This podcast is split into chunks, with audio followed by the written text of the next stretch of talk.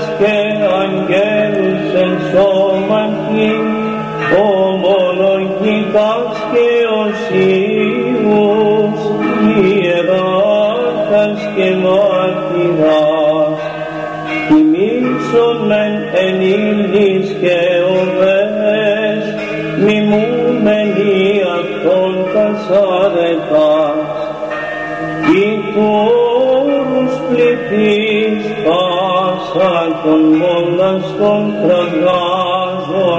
ομοφόνος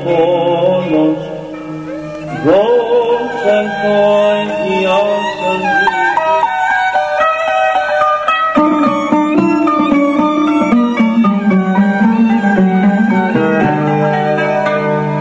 Πύρα Αγιοριτών Πατέρων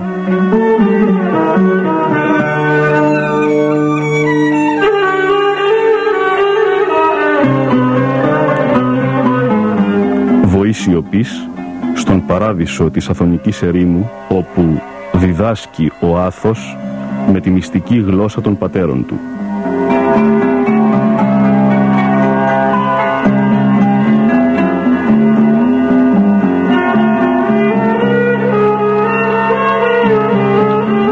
Ο Μανώλης Μελινός κομίζει στο Άγριον Όρος το απόσταγμα της Σταυρωμένης Καρδιάς Οσίων Γερόντων από το Άγιον Όρος.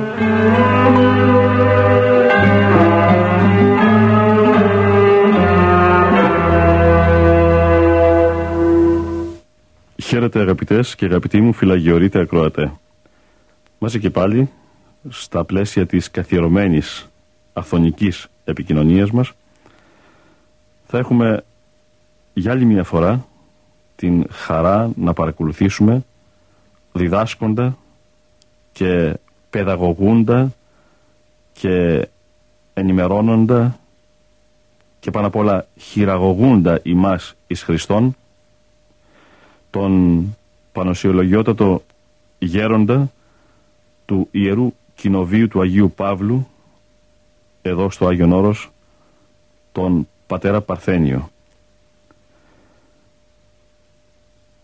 Ο Σεπτός Γέροντας μας έχει ήδη μιλήσει για την μετάβασή του στο Άγιον Όρος, για την κλίση του με ήττα, την πρόσκλησή του δηλαδή, στον μοναχισμό, στην Αγγελική Πολιτεία, για τον πόλεμο, τον πολυπίκυλο που δέχθηκε από τα πονηρά πνεύματα, όχι μόνο νοερός, αλλά και ενυποστάτος. Θα έχουμε και σήμερα τη χαρά να τον παρακολουθήσουμε με τον άλατη ηρτημένο λόγο του να μας νουθετεί, να μας στηρίζει, να μας διδάσκει. Πριν περάσουμε στον Σεπτό Αγιορείτη, θα σας διαβάσω ένα απόσπασμα από το βιβλίο Αγιορείτες Ερημίτες, πέμπτο στην σειρά Πύρα Πατέρων. Θα το χρησιμοποιήσουμε ως έναυσμα για να εγκληματιστούμε σωστά στον αγιορητικό χωροχρόνο.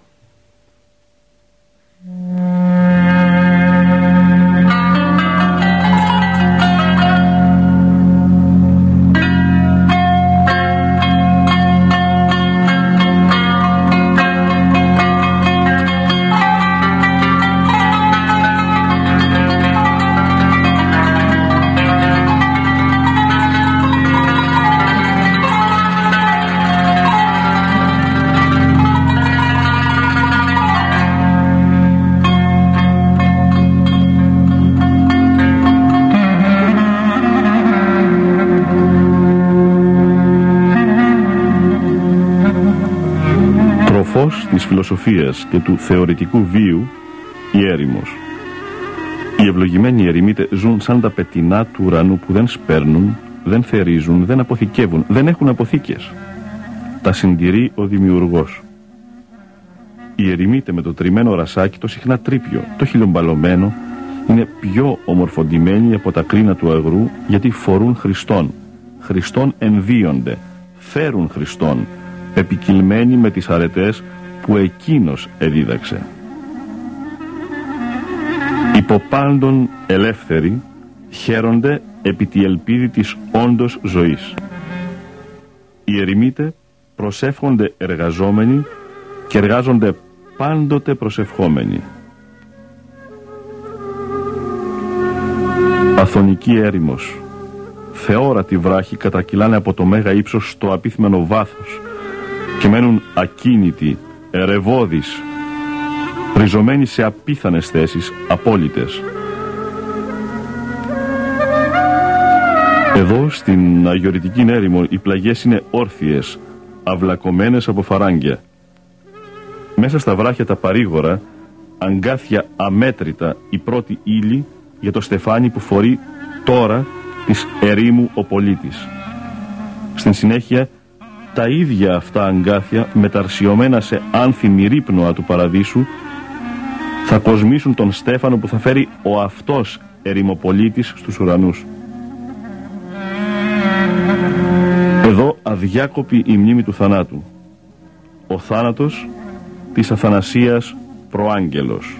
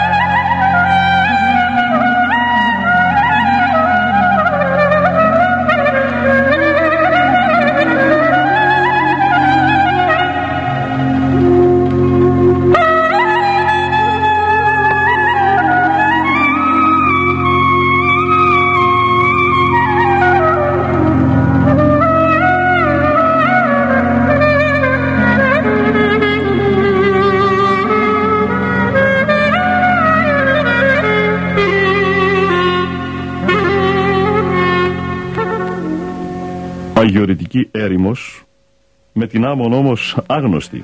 Εδώ το οριζόντιο είναι ανύπαρκτο. Η οδηπορία χωρίς ίχνη.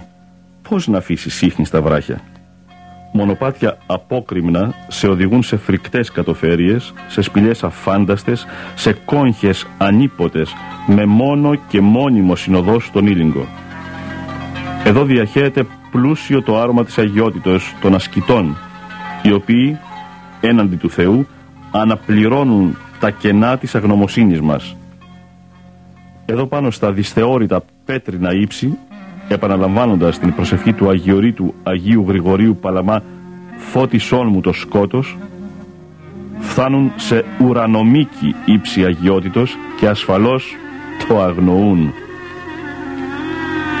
Οι ερημίτες αποτελούν τον μυστικό στολισμό της Ορθοδοξίας μας, τα ισχυρά νεύρα της. Όλοι τους με την σάλπιγγα του πνεύματος σαλπίζουν την αταλάντευτη έφεση της ψυχής προς την θέωση. Όλοι τους το αυτό πράττουν, όπου και αν ασκούνται, ό,τι και αν φορούν. Εδώ, στο Άγιον Όρος, η κάθε σπιθαμή του εδάφους είναι ευλογημένη, καταρχήν γιατί είναι το περιβόλι της Παναγίας, αλλά πέραν αυτού, οι ασκητικοί υδρότες και τα ευκατάνικτα δάκρυα των πατέρων έχουν ευλογήσει την κάθε σπιθαμή, το κάθε εκατοστό, το κάθε χιλιοστό της αφωνικής γης.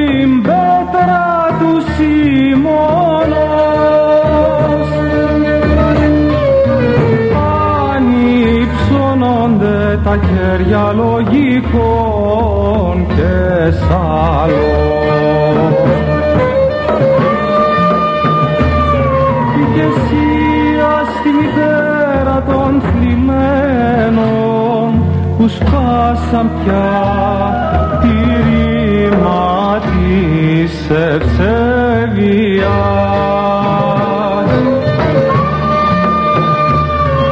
Και εσύ στη μητέρα των θλιμμένων που σπάσαν πια τη ρήμα της πόνουν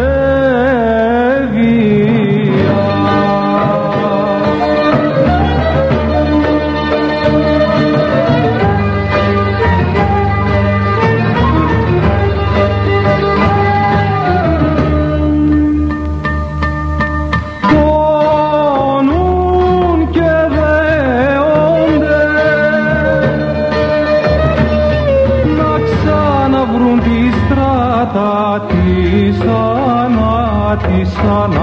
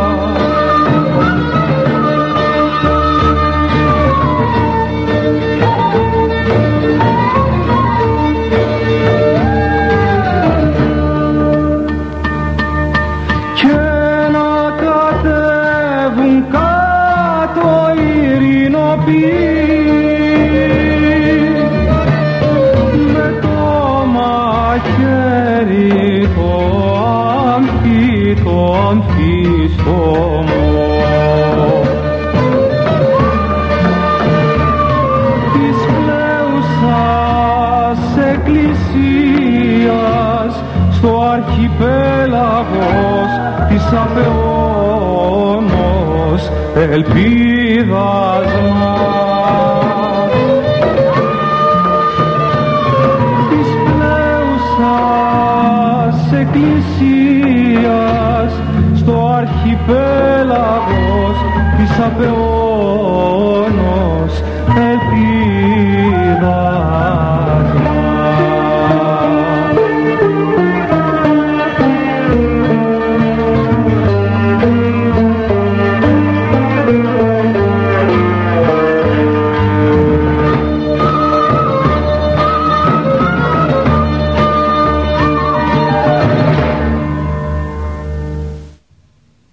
Περνάμε αμέσως στην ε, συνομιλία με τον Γέροντα Παρθένιο, τον Αγίο Παυλίτη. Γιατί στην εποχή μας ο κόσμος ομιλεί περισσότερο, πολύ περισσότερο για τον Αντίχριστο και πολύ λιγότερο για τον Χριστό; Γιατί η αντιχριστολογία καλύπτει τη Χριστολογία. Να σας πω ένα απλό παράδειγμα. Βγαίνει κάποιος Αγιορείτης, ας πούμε, στον κόσμο και έχει θέμα τον Αντίχριστο, έτσι που κάποτε συζητιόταν πάρα πολύ. Χιλιάδες. Είναι θέμα χριστολογικό. Πολύ λιγότεροι. Αρκετά λιγότεροι. Τι, τι σοϊ κόλπο έχει κάνει γέροντα ο Σατανάς και μας έχει μπλέξει έτσι και μιλάμε για αυτόν και όχι για τον Κύριο και τον Δημιουργό μας;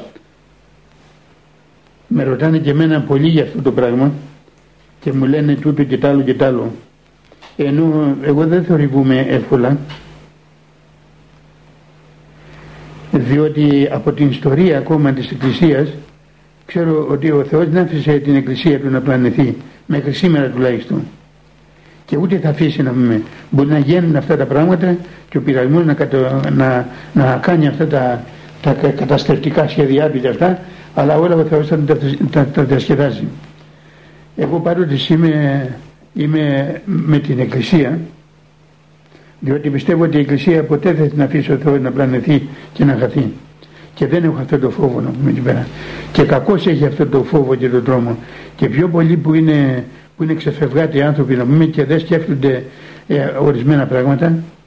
Ε, δηλαδή, ναι, και γιατί τα σκέφτονται όλα αυτά; Διότι ένα πατερικό βιβλίο δεν πάνε να πάρουν να πάρουν. Ένα θρησκευτικό βιβλίο δεν πάνε να πάρουν να διαβάσουν. Σε ένα πνευματικό δεν πάνε. Και αν τον βλέπουν, τον βλέπουν σαν μπαμπούλα. Λοιπόν, και πάνε και ανοίγουν τα ραδιόφωνα και ακούνε όλα αυτά τα, όλα αυτά τα πράγματα και, όλα αυτά, και, και, και όλα αυτά μελετάνε και, αυτά. και έχει, έχουν πάθει άνθρωποι μια αόρατη φοβία να πούμε. Μια αόρατη φοβία. Ενώ αν ήταν να είναι πιο καλλιεργημένοι άνθρωποι δεν θα δίναν τόσο πολύ την προσοχή τους σε αυτά τα πράγματα.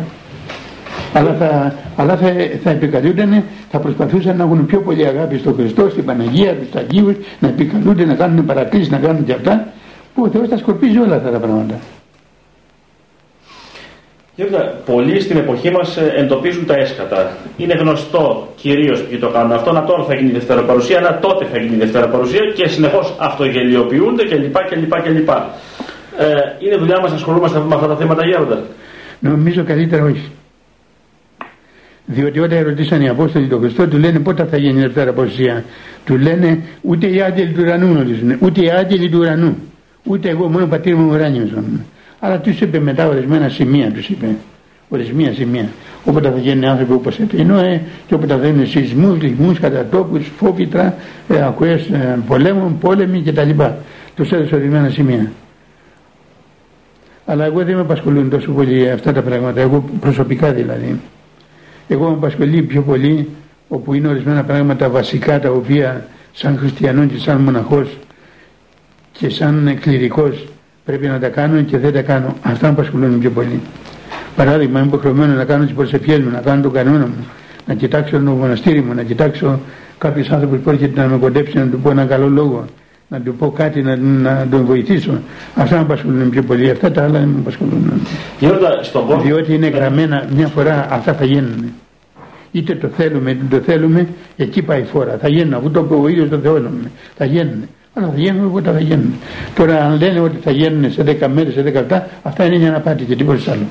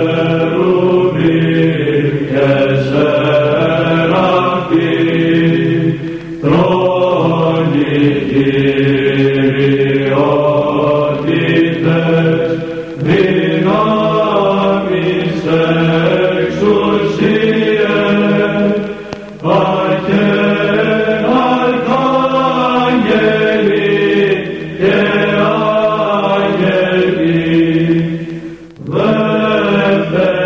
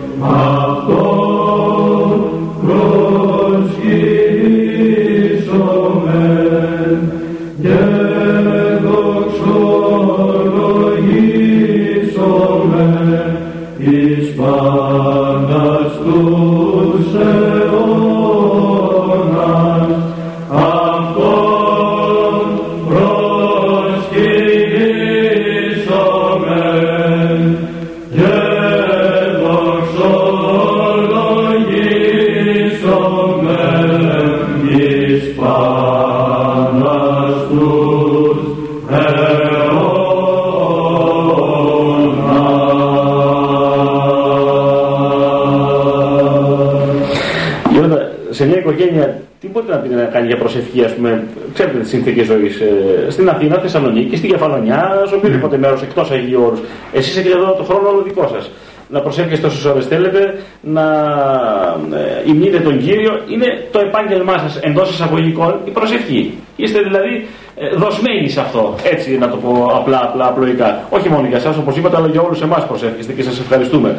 Στον κόσμο όμως που ο πατέρας έχει δουλειά, που σήμερα και η μητέρα έχει δουλειά γέροντα, που τα παιδιά πάνε στο φροντιστήριο, πάνε στο σχολείο, πάνε στο πιάνο, πάνε στα γαλλικά, ε, πάνε στο δεν ξέρω και εγώ που άλλο. Θα μου πείτε όλα αυτά χρειάζονται; Δεν είναι της παρούσα να το συζητήσουμε αυτό. Όμως τι πρέπει να κάνουν έτσι, σαν πρώτες βοήθειες, μια προσευχή που να είναι εφικτή για την οικογένεια σήμερα που ζει σε συνθήκες δύσκολες; Το πατερημόνα μου, το Άγιος Θεός, τι, τι, τι, τι, τι είναι καλό να σήμερα, ε, σήμερα στην κοινωνία μας γιατί έχει χαλαρώσει και έχει πάθει αυτές τις ζημιές γενικά η, η κοινωνία. Διότι ορισμένα στοιχεία αρχίζουν και αδρανούν. Ορισμένα στοιχεία. Και το πρώτο στοιχείο είναι παράδειγμα η οικογένεια. Η μάνα και ο πατέρας. Από εκεί ξεκινούν πολλά πράγματα. Και από εκεί ξεκινάει η οικογένεια. Εάν λοιπόν είναι υγιή στοιχεία, οι γονείς είναι πιστοί, είναι καλοί χριστιανοί, έχουν αγάπη, έχουν Χριστό, έχουν Θεό, έχουν, έχουν ε, πίστη μέσα τους και έχουν και ζωή. Ζωή καλή εννοώ. Τότε πάνε πολλά πράγματα καλά. Διότι τα παιδιά μπολιάζονται από τους γονείς, παίρνουν από τους γονείς τους. Εάν λοιπόν πήραν αυτά τα παιδιά τα πρώτα τα στοιχεία. Και οι γονείς δηλαδή προσπαθήσουν τα παιδιά τους να τα συνδέσουν με τους πνευματικούς. Διότι αυτά που δεν μπορεί να δώσουν οι γονείς θα τα δώσουν οι πνευματικοί. Αυτό που δεν μπορώ να κάνω εγώ που, αυτό που κάνει η μάνα και ο πατέρας δεν μπορώ να το κάνω εγώ σαν πνευματικός. Αλλά αυτό που μπορώ να κάνω εγώ στο παιδί τους δεν μπορεί να τα κάνει οι γονείς γιατί δεν μπορεί η γονεί να πει η μάνα να πεις στο παιδί πρέπει να μ' αγαπάς και επιβάλλεται να μ' αγαπάς και επιβάλλεται να κάνει υπακούει και να το πει θα την κορυδέψει το παιδί και θα την χλεβάσει και θα σκοτεί να φύγει. Όταν όμως ο πνευματικός το παιδί το πει αυτά στο παιδί και τα πει, εγώ ξέρω διότι όταν με κοντέψουν μικρά παιδιά και τα βάνω, δεν τα βάνω να κάτσουν την κατέκλα, τα βάνω και γονατίζουν μπροστά κάτω, στα γόνατα. Όταν γονατίσει λοιπόν το παιδί μπροστά, το βλέπεις ότι προσελώνεται και κοιτάζει μες στα μάτια το πνευματικό και είναι σαν το σουγκάρι. Ενώ τη μάνα και τον πατέρα του μπορεί, να μην τον ακούει, το πνευματικό θα τον ακούσει. Και ό,τι του πει να πούμε θα το κάνει χτύματα. Θα το ρουφήξει. Αυτό το έχω εγώ από τη ζωή μου, το έχω πήρα στη ζωή μου. Θα το ρουφήξει. Και από εκεί αρχίζει λοιπόν το παιδί, αρχίζει και παίρνει νέες ειδήσεις. Και τι του πνευματικός; Τι του πνευματικός; Και τα έχει μέσα στο μυαλό του, μέσα στη σκέψη του. Ε, αφήνει λίγο παράμερα του γονείς του και κοιτάζει το πνευματικό του. Να πούμε να ακολουθήσει το πνευματικό, τι του πνευματικός. Γι' αυτό τα παιδιά από μικρά πρέπει να είναι στο πνευματικό. Από ποια ηλικία γέροντα. Από ποια ηλικία, από τρία χρονών και πάνω. Τρίων; Βεβαίως. Να μάθει να γονατίζει, να σκύβει. Γιατί όταν είναι μεγάλος ο άνθρωπος, του πει να γονατίσει, σου λέει πώς θα γονατίσω; Δεν ξέρω να γονατίσω. Ενώ το παιδί του πει γονάτισε, παιδί μου, μπούμ, πέφτει κάτω να πούμε. Από τότε θα μάθει να πούμε. Και να τους διαβάσει ο πραγματικό από τότε, από τριών χρονών. Για είναι μικρό παιδί. Τι πονηριέ, πώς τι βάνει μέσα τα καλά και τα κακά. Έτσι τα βάνει όλα. Όταν του διαβάσει ο πραγματικό η ευχή του παιδιού που είναι τριών χρονών το παιδάκι, αυτή η ευχή να πούμε δεν μπορεί ο Σατανάς να πάρει τη βγάλει από το κεφάλι του. Κατάλαβες. Και το σκεπάζει αυτή η ευχή να πούμε. Γι' αυτό βλέπεις, διάβασε ο πραγματικό ευχή να πούμε τα πήρε όλα. Ε, βλέπεις το παιδί να πούμε και Πετάει. ανασένει να πούμε οξυγόνο, καθαρό. Από τριών χρονών λοιπόν εξομολόγηση γέροντα. Από μικρό παιδάκι, βέβαια, από τριών χρονών. Γιατί εγώ έχω παιδιά πνευματικά μικρά, από μικρά παιδιά, από μωρά, από τριών χρονών παιδιά και τα βλέπει σήμερα 25 χρονών παιδιά να πούμε και δεν έχουν ούτε ένα φίλι να δώσουν σε ένα άλλο παιδί να πούμε. Γιατί ό,τι τους είπα το κάνουν υπακοή. Εμάθανε να κάνουν υπακοή. Και τα βλέπεις είναι διαμάντια, παιδιά διαμάντια ούτε να πάνε έξω, ούτε να πάνε στις καφετέρειες, ούτε να πάνε να λυτέψουν, ούτε να πάνε στα ναρκωτικά, ούτε στα ναρκωτικά, τίποτα. Λοιπόν, αυτό που θα κάνει ο προγραμματικό δεν μπορεί να το κάνουν οι γονείς. Ό,τι και να κάνουν δεν μπορούν. Και ένα τρίτο πράγμα, εάν οι διδάσκαλοι στα σχολεία μας ήταν ευσεβείς και καλοί διδάσκαλοι, τότε θα έβγανε, παράδειγμα η Ελλάδα μας θα έβγανε μια γενιά η οποία θα ήταν η ωραιότερα γενιά που θα, θα υπήρχε να πούμε στη γη. Τι έχετε να πείτε στους δασκάλους γέροντας, στους καθηγητές που σας ακούν, στους παιδαγωγούς; Τι λέει ο Αγιορείτης Γέροντας, ο ηγούμενος από το μοναστήρι του Αγίου. Όταν τα ακούσουν αυτά που τα λέω να πούμε εκεί πέρα, ίσως και χλεβάσουν και γελάσουν να πούμε. Ίσως και όχι Γέροντα. Ναι, ίσως και όχι. Ίσως και όχι. Γιατί είναι υπεχρεωμένοι να ξέρεις από τους διδασκάλου και από τους πνευματικούς θα ζητήσει ο Θεός λόγο. Εάν εμένα ήρθε ένα παιδί και δεν τον συμβούλεψα όπως πρέπει και αυτά, ξέρω τι με περιμένει να πούμε. Ξέρω ότι θα τιμωρηθώ εάν δεν έκανε το καθήκον. Μου. Γι' αυτό και να διδάσκει δηλαδή ε, ε, Ιησού Χριστόν όπως έλεγε ο Απόστολος Παύλος και τούτων εσταυρωμένων θα βρει το παιδιά του να μου δεν γλιτώνει να μου από τους ανθρώπους μπορεί να γλιτώσει από τους, από τους δικαστές από, από τα πάντα μπορεί να γλιτώσει. Από το Θεό να γλιτώσει κανένας. Εκεί θα απολογηθούμε όλοι. Εκεί θα μας ζητήσει ο Θεός λόγο θα πεις εσύ εδίδασκες που ήσουν διδάσκαλος ότι είμαστε από το Ραγκοτάκο και από το, και από το, από τον Πίθηκο. Από το Πίθηκο. Αυτά που, που, που, τα, που, τα, που τα βρίσκουν. Το Πίθηκο ποιος τον έκανε τον Πίθηκο; Ας ρωτήσουμε στους δασκάλους να μας πούνε τον Πίθηκο ποιος τον έκανε. Αν είμαστε εμείς από τον Πίθηκα. Αλλά ο πίθηκας πίθηκος ήταν, πίθηκος είναι και πίθηκος θα είναι ε, ο- πάντα. Ο άνθρωπος είναι άνθρωπος με λο- λογικός και αυτά. Είδατε γινόταν μια μανία στους ανθρώπους, σε ορισμένους ανθρώπους, να θέλουν να έχουν ως πρόγονο τους τη μαϊμού, τον πίθηκο. Ναι, ναι. Είδατε διαστροφή. ναι. Διαστροφή, τελείως διαστροφή.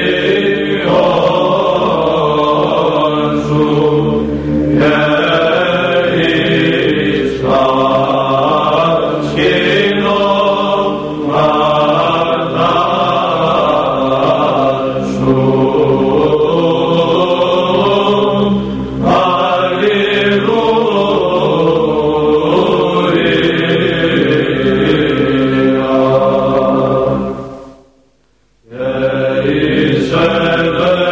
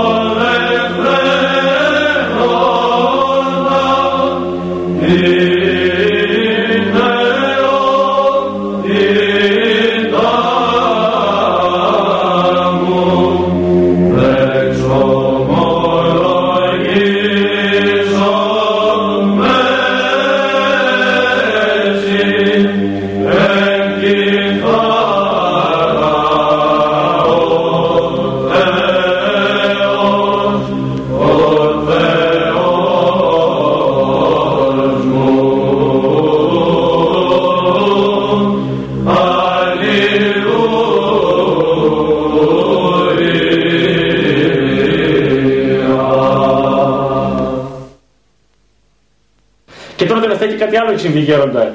Ήμουν χθε στην, ε, στην σκηνή της Αγίας Άννης και μιλούσα με τον πατέρα Χρυσόστομο από τους Καρτσονέους, ο οποίος παρακολούθησε ένα συνέδριο στην Θεσσαλονίκη, στην, ε, στο Πανεπιστήμιο Θεσσαλονίκης, για την ε, νεοειδωλολατρία.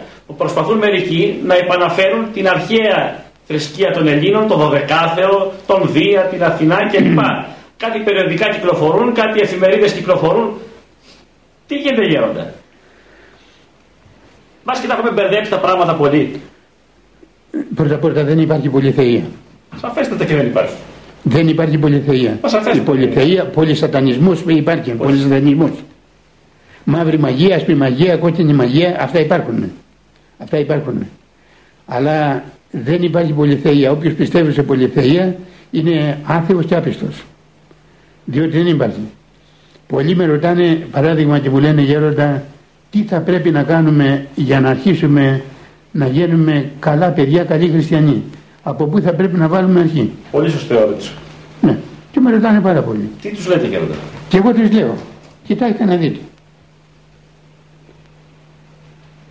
Εδώ έχουμε το Μοσαϊκό νόμο, ο οποίος είναι η Παλαιά Διαθήκη. Και όποιος διαβάσει αυτό το νόμο θα δει πώς ήταν ο Μωυσής, πώς γίνεται η ιστορία όλη και πώς έγινε αυτός ο λαός και πώς έγινε να πούμε από αυτό το λαό να πούμε εκεί πέρα γεννήθηκε ο Χριστός μας. Λοιπόν ο Μωυσής όταν πήγε στην έρημο έπειτα από τόσα βάσανα που πέρασε στην Αίγυπτο τον διέταξε ο Θεός να ανέβει απάνω στο όρος, στο Θαβόρ να του δώσει τις πλάκες οι διαθήκες. Και ανέβηκε απάνω και έλειπε 40 μέρες. Ήταν ο λαός, ήταν κάτω. Κάτω στους πρόποδες. Κάτω στους πρόποδες. Διότι εκεί κάτσαν 40 χρόνια μες στην έρημο. Έτσι αξίωσε ο Θεός να πάνε, γιατί γονίζανε. Να πάνε στη γη, να πούμε... Σε Παγγελίες. Γη Χανaan. Στη γη Χανaan. Λοιπόν, όταν ανέβηκε ο Μωυσής για να πάρει τον νόμο απάνω στο όρος, λέει 40 ημέρες εκαπνοβολούσε απάνω τον βουνό. Αστραπές, βροντές, χαλάζει, κακό. Και αυτός ήταν πάνω και προσευχόταν. Και αυτός ο λαός, να πούμε ο καλός ο λαός, σου λέει τώρα ο Μωυσής 40 μέρες μέσα σε αυτό το πύρινο καμίνι να πούμε βοή να πάνω, πάει, ψήφι τελείωται. Και πήγαν λοιπόν και μάσανε όλα τα αργυρά και τα χρυσά και τα αυτά και τα κάνανε σε ένα χωνευτήρι να πούμε και αυτοί ε, και τα κάνανε και κάνανε ένα μοσχάρι. Το ονομάσανε το μόσχο του χορύβι. Του χορύβι. Και το βάλανε πάνω σε έναν λόφο και πήγαν και το προσκυνούσαν για Θεό. Όταν λοιπόν ο Μωυσής του έδωσε ο Θεός στην πλάτη σε αυτόν τον νόμο και κατέβαινε να πούμε ο άνθρωπος με τόση χαρά να, στο λαό του να του πει πήρα τον νόμο και συντολές και αυτά πρέπει να φυλάμε και αυτά μας διατάζει ο Θεός να φυλάμε και του λέει ο αδερφός του Αρών το, το τι έχει κάνανε να πούμε αυτό τον καιρό τόσο πολύ εθίμωσε ο Μωυσής όπου από την κακό του είπε Θεέ μου αυτό το λαό να πούμε να το ξαφανίσει από το πρόσωπο της γης και πέταξε τις πλάκες κάτω και τις έκανε κομμάτια. Και αυτή την πλάκα την έκανε κομμάτια να πούμε. Αλλά ο Θεός όμως δεν το έκανε αυτό. Διότι παρόλο που έκανε αυτά ο λαός δεν, το έλεος του ήταν ακόμα με το λαό να πούμε. Τον πονούσε το λαό να πούμε. Και μεταξύ ο Αρών γιατί δεν μπορεί να μιλήσει ο Μωυσής γιατί ήταν βραδίκλος, του έκανε κάποιο την γλώσσα ο Φαραώ και δεν μπορούσε να μιλήσει και μόνο στον αδελφό του Αρώ μιλούσε και ο Αρώ μιλούσε στο λαό. Καταλάβαινε ακριβώς. Ναι, και τους τσούβρισε λοιπόν και τους έβαλε εκεί πέρα και σου λέει τι είναι αυτό που κάνετε και τι δεν του είπε να μην αυτά, μετανιώσαν όμως. Γιατί ήσαν έλος από το Θεό, πήγαν και του χαράσαν το μοσχάρι, το Χριστό και το Αγυρό, το κάνανε κομμάτια, το διαλύσαν να μην. Και ανέβηκε λοιπόν και πήρε ξανά τις πλάκες, δεύτερη φορά. Ανέβηκε απάνω στο όρος και ξαναπροσευχήθηκε και ξανά του έδωσε ο Θεός τις πλάκες, τις λεγόμενες η, η πλάκα της Διαθήκης, οι δέκα εντολές. Λοιπόν, και αυτές οι δέκα εντολές τις φυλάγανε οι Εβραίοι. Τις φυλάγανε. Γιατί τους είπε, ξέρανε ήταν και πιστοί άνθρωποι και καλοί άνθρωποι. Και έπρεπε να τις φυλάνε αυτές, είχαν η Διαθήκη να πούμε, οι εντολές. Και λέει η πρώτη και μεγάλη εντολή να αγαπήσει Κύριο το Θεός σου εξ όλη ψυχής της εξ όλης διανοίας. Έναν Θεό, δεν υπάρχουν πολλοί, ο Θεός, ο, ο δημιουργός των, των πάντων. Και η δεύτερη εντολή είναι η εντολή της αγάπης. Και αγαπήσει τον πλησίο σου στον εαυτό σου. Αυτές είναι οι δύο μεγάλες εντολές και ακολουθούν και άλλες οκτώ εντολές, οι δέκα εντολές. Λοιπόν, αυτές οι εντολές ισχύανε τότε επί Μωυσή.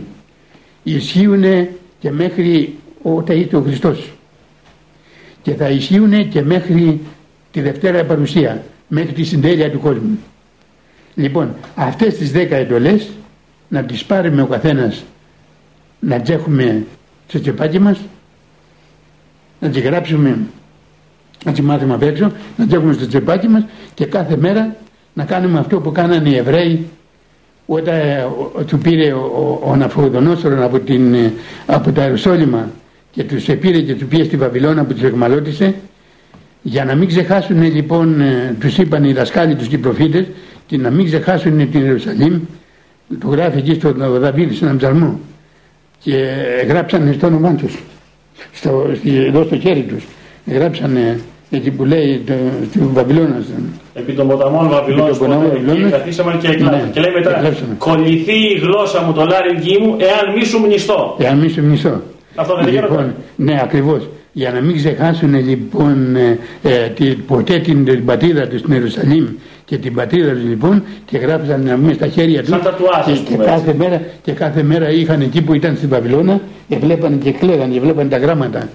Έτσι λοιπόν και πρέπει να κάνουμε όλοι οι χριστιανοί σήμερα και όλες οι οικογένειες να, βάλουν, να κάνουν ένα βιβλιάκι και να γράψουν στις 10 εντολές και μια μικρή ερμηνεία, αυτό μπορεί να το κάνει και η Εκκλησία και να το μοιράσει αφιδώς και όλοι οι χριστιανοί και όλα τα παιδάκια να τα βάλουν στην τσέπη τους και κάθε μέρα να το διαβάζουν και να λένε τι, πρέπει, τι λέει ο Θεός διότι είναι ο ηθικός νόμος. Μάλιστα. Αυτό θέλει ο Θεός, έτσι θέλει να ζούμε. Τι θέλει ο Θεός, να αγαπάμε το Θεό μας και τίποτε άλλο, μόνο τον αληθινό Θεό, τον διαδικό Θεό. Διότι δεν υπάρχει πολυθεία, ένας Θεός είναι. Ένας Θεός. Ένας Θεός. Τρία πρόσωπα, ένας Θεός. Ναι, ένας Θεός, δεν υπάρχει πολυθεία, ένας Θεός είναι. Και η δεύτερη εντολή είναι η εντολή της αγάπης. Και μετά είναι το ου πονεύσεις, το ου μοιχεύσεις, το ου κλέψεις, το ου ψευδοματηρήσεις, τίμα τον πατέρας και τη μητέρα σου. Ο κακολογό πατέρα ή μητέρα. Μην επιθυμείς το πράγμα του πλησίου σου Ματέο.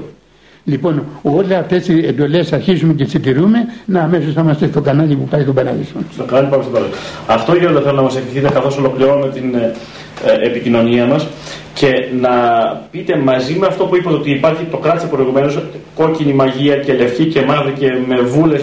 Η μαγεία είναι μία και ο Σατανάς είναι ένας ασφαλώς και υπάρχει. Ε, γιατί μεγάλο του μέλημα του Σατανά είναι να μας πείσει ότι δεν υπάρχει, έτσι δεν είναι γέροντα; Για να ησυχάσουμε και μετά να μας. Ε; Κι όμως υπάρχει. Βεβαίως και υπάρχει. Και όμως υπάρχει. Βεβαίως και μας το βεβαιώσατε πολύ περισσότερο σήμερα εσείς γέροντα. Και όμως υπάρχει. Και υπάρχει και η Βασκανία, έτσι δεν είναι γέροντα; Και η Βασκανία υπάρχει. Διότι πολλοί πάνε στους μάγους και δυστυχώς εγώ μέσα στην Αθήνα. Και σήμερα γίνεται τόση, τόση, τόση δηλαδή καταστροφή, τόσο κακό μέσα στην Αθήνα, όπου είναι κανείς να, να λέει να την τα ρούχα του. Γέροντα, όταν όμως κάποιος έχει πρόβλημα βασκανίας, είναι ματιασμένος όπως λένε πρέπει να τον ξεματιάζει ο καθένας και η κάθε γιαγιά και η κάθε μάνα και λοιπά με διάφορα παγανιστικά ή πρέπει να πάει στον ιερέα ή ο ίδιος να πει το πατέριμον και λοιπά. Για πέστε μας λίγο εδώ γιατί εδώ τα έχουμε μπερδέψει λίγο. Ε, όχι, ε, παγανιστικά και αυτά, όχι γιατί αυτά κάνουν Ξεματιάσματα και λοιπά. Κάνουν πάρα πολλές ζημιές αυτά. Και λάδια και ναι. νερά και ποτήρια και.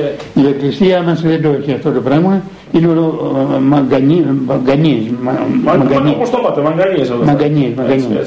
Τίποτα η εκκλησία έχει ευχέ. Έχει ευχέ. Μόνο έχει ευχέ, έχει τη δύναμη η Εκκλησία να τα θεραπεύσει όλα. Το πετραχίλι δηλαδή. Ε, ε, ούτε καφετζούδε, ούτε χαρτορίχτερε, ούτε αυτά τα γνωστά. Ούτε τίποτα, τίποτα. Τίποτα από αυτά. Γέροντα, θέλω να μας δώσετε την ευχή σας καθώς ολοκληρώνεται η επικοινωνία μας. Εγώ τι να σας πω, νιώθω συγκλονισμένος έτσι με αυτή την επικοινωνία τη σημερινή. Σας ευχαριστώ από τα βάθη της καρδιάς μου και ακόμα πιο μέσα, όπως είπατε και εσείς με τη φωνή της Παναγίας που μου είπατε προηγουμένως, ότι τρύπησε την καρδιά μου και πήγε και ακόμα πιο μέσα. Ε, και εγώ έτσι νιώθω τόσο βαθιά νιώθω την ευγνωμοσύνη στο πρόσωπό σας, Πατέρ Παρθένιε, και παρακαλώ να μας ευλογήσετε με τις θεοποιηθείς ευχές σας, να μας ε, έχετε στην προσευχή σας παρακαλώ και να πείτε και στους πατέρες εδώ στην Ιερά Μονή Αγίου Παύλου την οποία χάρη και λέω Θεού ποιμένετε τόσα χρόνια και σας εύχομαι άλλα τόσα ε, να ποιμένετε ε, να τους πείτε και κοινών να κάνουν ένα και για την αναξιότητά μου. Και για όλους βέβαια εμάς. Θέλω τις ευχές σας, Γέροντα, καθώς ολοκληρώνουμε την, την επικοινωνία μας αυτή. Λοιπόν, να έχετε την ευχή του Θεού και την ευχή της Παναγίας μας και την ευχή των Αγίων Πατέρων των Αγιοριτών και να ευλογεί ο Θεός τα έργα σας και να ευλογεί ο Θεός το έργο της Εκκλησίας διότι η Εκκλησία μας αγωνίζεται και κάνει έργο. Ας λένε ο, ο καθένας που λένε τι κάνουν και τι φτιάνουν, η Εκκλησία μας κάνει έργο. Και μπορώ να σας πω και στο λέω υπεύθυνα ότι αν δεν ήταν ε, στην, στον ελληνικό χώρο η Εκκλησία μας, ζώσα η Εκκλησία, θα ήταν, τι να σας πω, όχι η Αρβανία που ήταν Αρβανία όπως η εκατάτηση Αρβανία, αλλά θα ήταν ακόμα κάτι χειρότερο να πούμε, κάτι χειρότερο. Ευλογήστε μας. Λοιπόν, να έχετε την ευλογία του Θεού, την ευλογία της Παναγίας μας.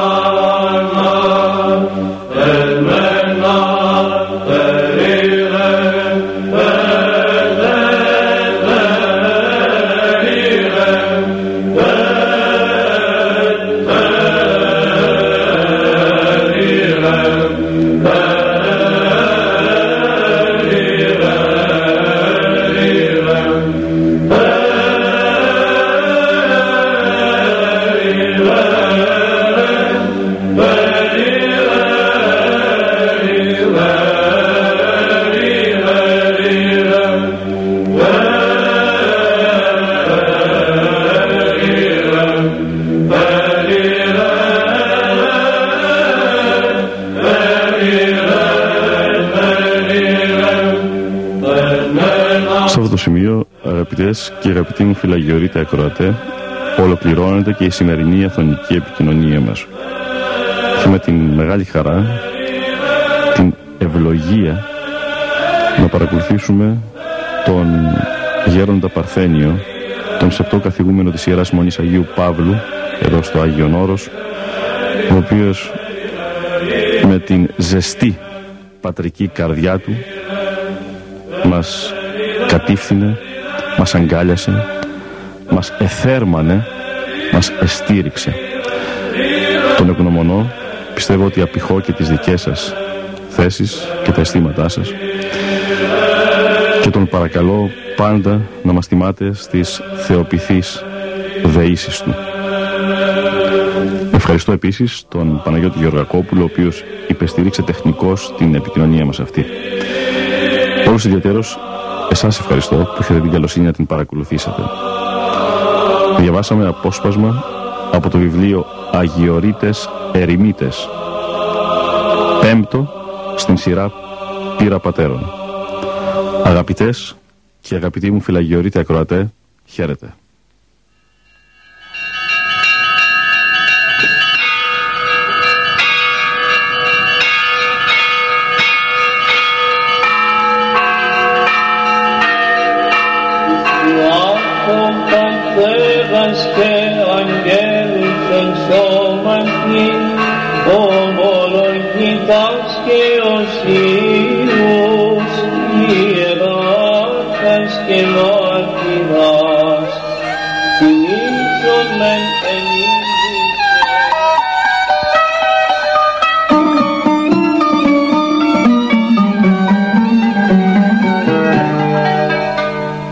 Ήταν η εκπομπή «Πύρα Αγιοριτών Πατέρων».